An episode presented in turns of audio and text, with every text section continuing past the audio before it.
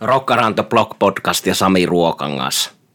Heinäkuun loppua eletään. Tällä viikolla Suomessa keikkailee Deep Purple, joka on ollut viime viikon uutisaihe sen takia, että Steve Moss on nyt ilmoittanut erovansa bändistä. Eli tilannehan on se, että Steve Mossin vaimo sairastaa syöpää ja sen takia irlantilaiskitaristi Simon McBride oli hänet tällä kiertoilla jo aiemmin korvannut, mutta nyt on virallisella tiedotteella kerrottu, että johtuen tuosta vaimonsa sairastelusta Steve Moss ei ole palaamassa enää bändiin. No, tämä kaksivippunen juttu. Steve Mossin aika on hieno jakso Deep Purple-bändin pitkässä historiassa. Sinne mahtuu hienoja hetkiä itselle rakkaampana Sometimes I Feel Like Screaming tuolta ensimmäiseltä Steve Moss Purple-albumilta Purpendicular ja paljon hienoja muitakin hetkiä, mutta nyt on myös niin, että aika moni Simon McBridein kanssa Purplen livenä nähnyt on esittänyt sellaisia kommentteja, että Steve Moss voi ihan hyvin jäädä jo eläkkeelle ja Simon McBride toivottavasti jatkaa tämän loppuun tämän niin kauan kuin Purple tätä vuosia kestänyttä jäähyäiskiertoettaan jatkaa. Eli osalle tämä on ilouutinen, vaikka sisältää tuommoisia surullisia haikeita sävyjä tietysti luonnollisesti. Mutta tällä viikolla Pietarsaaressa, Tampereella, Keravalla Deep Purple, siellä on myös Accept, Nestor, siellä on Jura ja Heap, siellä on monta hyvää bändiä näissä yhteyksissä. Mutta tämän jakson aiheena on Drive by Truckers, bändi, jota kutsutaan vaihtoehto countryksi. Se on tuollaista Neil Young Crazy Horse tyyppistä hyvää rockia enemmän kuin vaihtoehto countrya. Ja se syy, miksi puhumme tässä jaksossa tuosta bändistä on, että itse näin tuon monta vuotta siirtyneen, koronan takia siirtyneen Tavastian keikan toukokuun lopussa ja Kauppilan Pauli näki tuon keikan Berliinissä sitten vähän myöhemmin. Eli kumpikin Paulin kanssa kommentoimme Drive by Truckersin kuntoa ja toinen syy tähän bändin käsittelyyn juuri nyt on, että tuosta Southern Rock Opera levystä, joka on itselleni edelleen Drive by Truckersin tuotannosta rakkain levy, niin se on täyttänyt 20 vuotta. Se tuli alun perin vuonna 2001 omakustanteena ja sitten virallisen levyyhtiön toimesta 2002, eli 20 vuotta on sitä levyä tullut itse henkilökohtaisesti kuunneltua. Miksi tuo Southern Rock Opera on itselle tärkeä? No siksi, että se on ainutlaatuinen teos. Se käsittelee tuota bändin taustaa, eli tulevat tuolta Sootsiasta, syvästä etelästä, ja se yhdistää tuollaista indie kautta vaihtoehtoon hiukan punk-tyylistä asennetta tuollaiseen perinteeseen countryin ja sateen rockiin.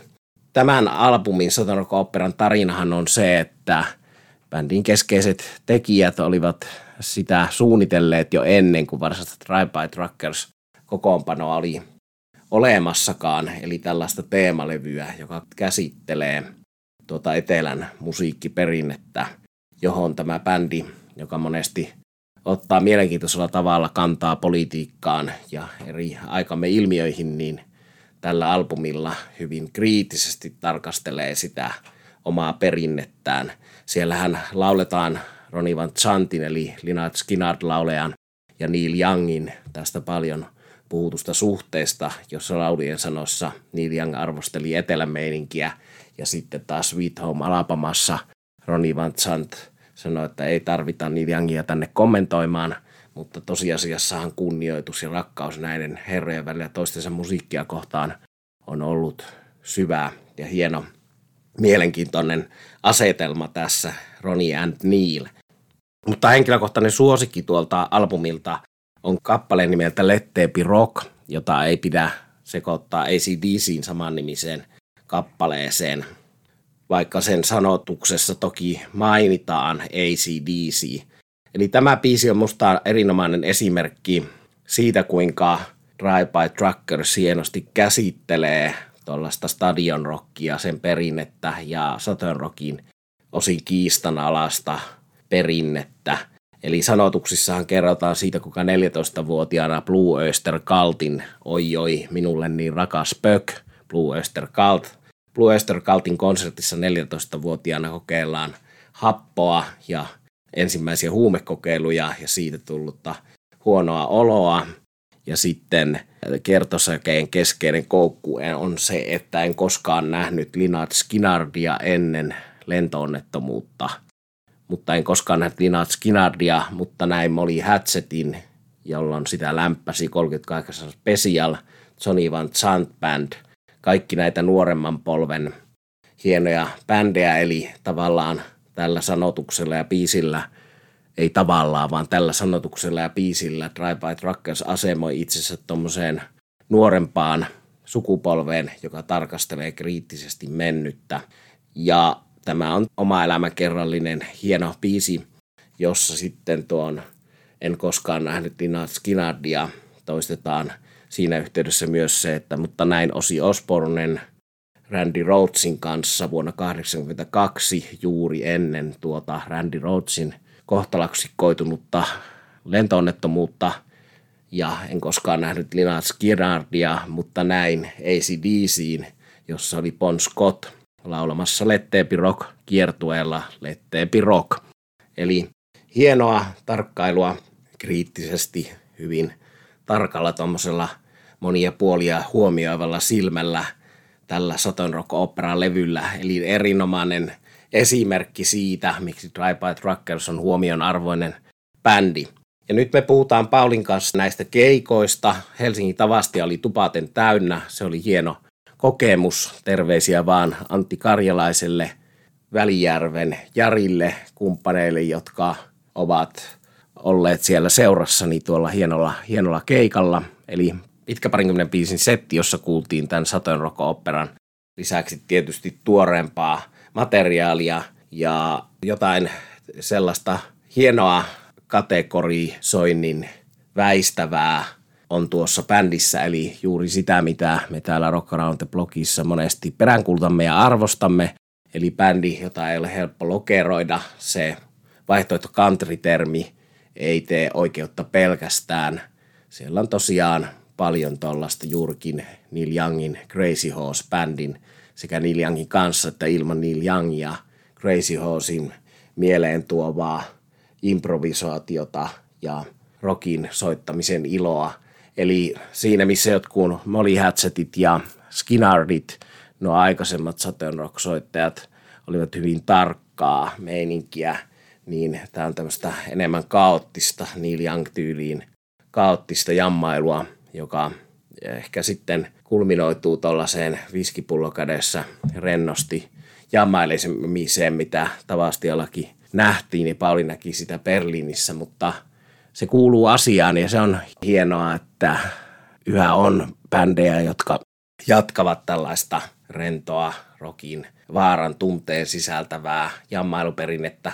Mistään Grateful Deadistä ei ole kysymys, mutta sopivalla tavalla rentoa ja otetaan riskejä ja heilutaan siinä hyvän ja huonon rajoilla sillä tavalla, mitä parhaimmillaan joku juurikin täällä aina mainittava Rolling Stones on tehnyt. Eli genreistä huolimatta ei tarvi miettiä, onko tämä countrya, onko tämä saton rockia, tämä on kaikkien niiden yhdistelmää, hyvää amerikanaa, amerikkalaista rockia, jossa on rikkaat ainekset tuotu niitä vanhoja 70-luvun, jopa 70-lukua aikaisemman vaiheen aineksia nykypäivään hyvin kiinnostavalla, rakkaalla tavalla ja sanotusten kautta kommentoidaan paitsi tuota menneisyyttä, niin menneisyyden kautta nykyisyyttä hienolla tavalla. Eli saatiin viimein Suomeen tämä bändi, jota minun laillani on moni teistä rakkaat kuulijat kuunnellut jo sen 20 vuotta, joka on tuon Satonroko-operan ilmestymisestä. Tai jos ei ole kuunnellut 20 vuotta, niin monelle kuitenkin hieno juttu, että bändi viimein Suomeen saatiin ja tuo koronan kestänyt vuosien siirtyminen lopulta loppui ja bändi nähtiin livenä. Annetaan nyt puheenvuoro Paulille, eli Berliinin kirjeenvaihtaja, ole hyvä. Tällä kertaa arvioimme Samin kanssa yhtyettä nimeltä Drive by Truckers ja parin keikan osalta. Päätettiin tehdä tällaiset lyhyet keikka-arviot molempien dikkaamasta bändistä, kun sattumoisin oli mahdollisuus kuunnella yhtyettä kahdella peräkkäisellä viikolla, tosin ei yhdessä vaan erikseen. Sami ensin Helsingissä ja itse olin viikkoa myöhemmin kesäkuun ensimmäisenä päivänä Berliinissä. Ilo ja varmaan jonkinasteinen kunniakin minulla oli kuulla Drive by Truckersia Berliinin Kulturbrauerei kulttuurikeskittymän Kesselhausissa, eli näin auttavalla saksan kielen taidolla niin kääntäisin sen pannuhuoneeksi.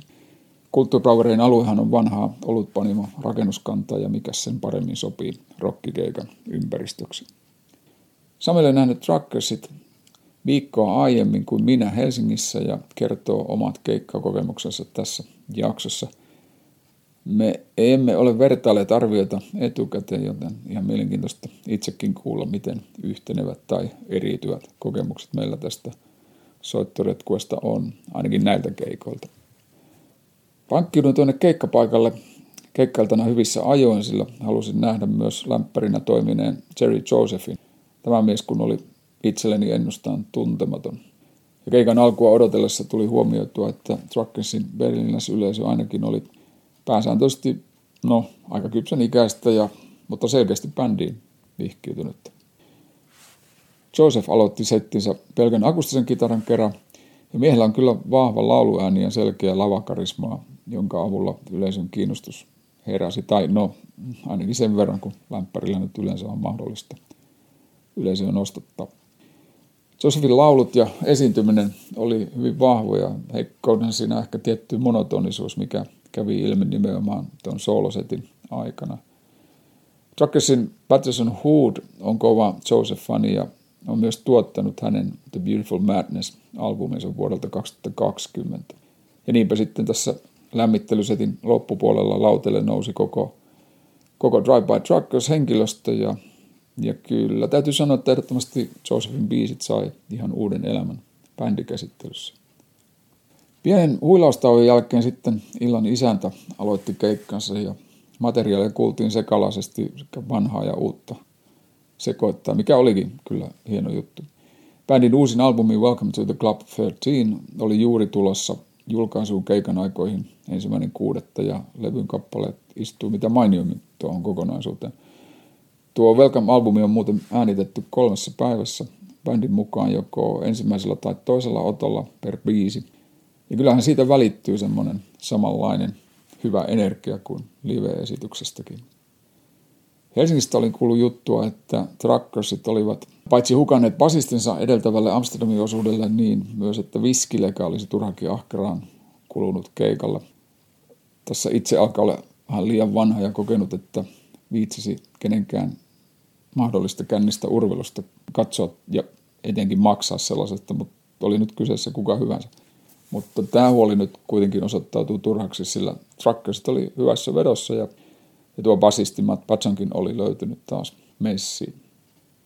Bändin musiikki on kyllä tehty nautittavaksi nimenomaan live-esiintymisestä. Siinä mielessä ollaan ihan rokin ytimessä, että turhaa hienostelua vältellään sekä biiseissä että esiintymisessä. Ja Homma toimii siten, että lauluosuuksista huolehtivat vuoron perään yhtyeen perustajat Patterson Hood ja Mike Cooley. Cooley luottaa pääsääntöisesti telekasteria ja huolehtii välillä akustista kitarasta, kun taas Hood pitää soundin vahvana enimmäkseen Les Paulin varteen sijoitetulla voimasoinnulla. Ja kolmantena kitaristina kippiränä häärinyt J. Gonzales taas täydensi kyllä hienosti kokonaisuutta, mutta onhan tämä konsoleskin ollut mukana jo vuodesta 2008. Settilisten kolmantena kuultu Coast to Most-biisi on yksi ehdottomia suosikkeini ja muutenkin varsin pitkästä keikkasetistä löytyy monta, monta muuta suosikkibiisiä. Mutta en tiedä, johtuuko sitten tuosta tilamiksauksesta tai yleensä vaan sen ehkä vaikeasta akustiikasta, niin hieman enemmän olisin kaivannut nyansseja settiin. Nyt biisit kyllä vaihtuivat vauhdilla, mutta esimerkiksi kuulin soittaessa akustista kitaransa se ei hirveästi tuntunut erottuvan äänimassasta – ja ehkä vähän sama ongelma oli tuossa Gonzalesin kiippariosuuksissa.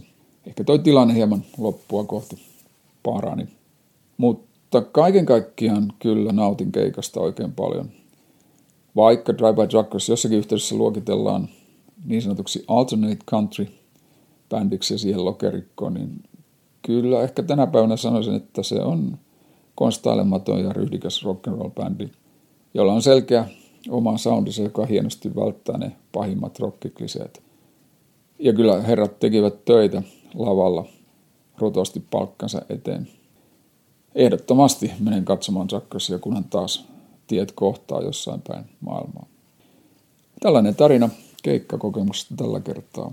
Tämä on Rock Around the Block podcast. Minä olen Pauli Kauppila, Rockipodin ajoittainen Berliinin kirjeenvaihtaja.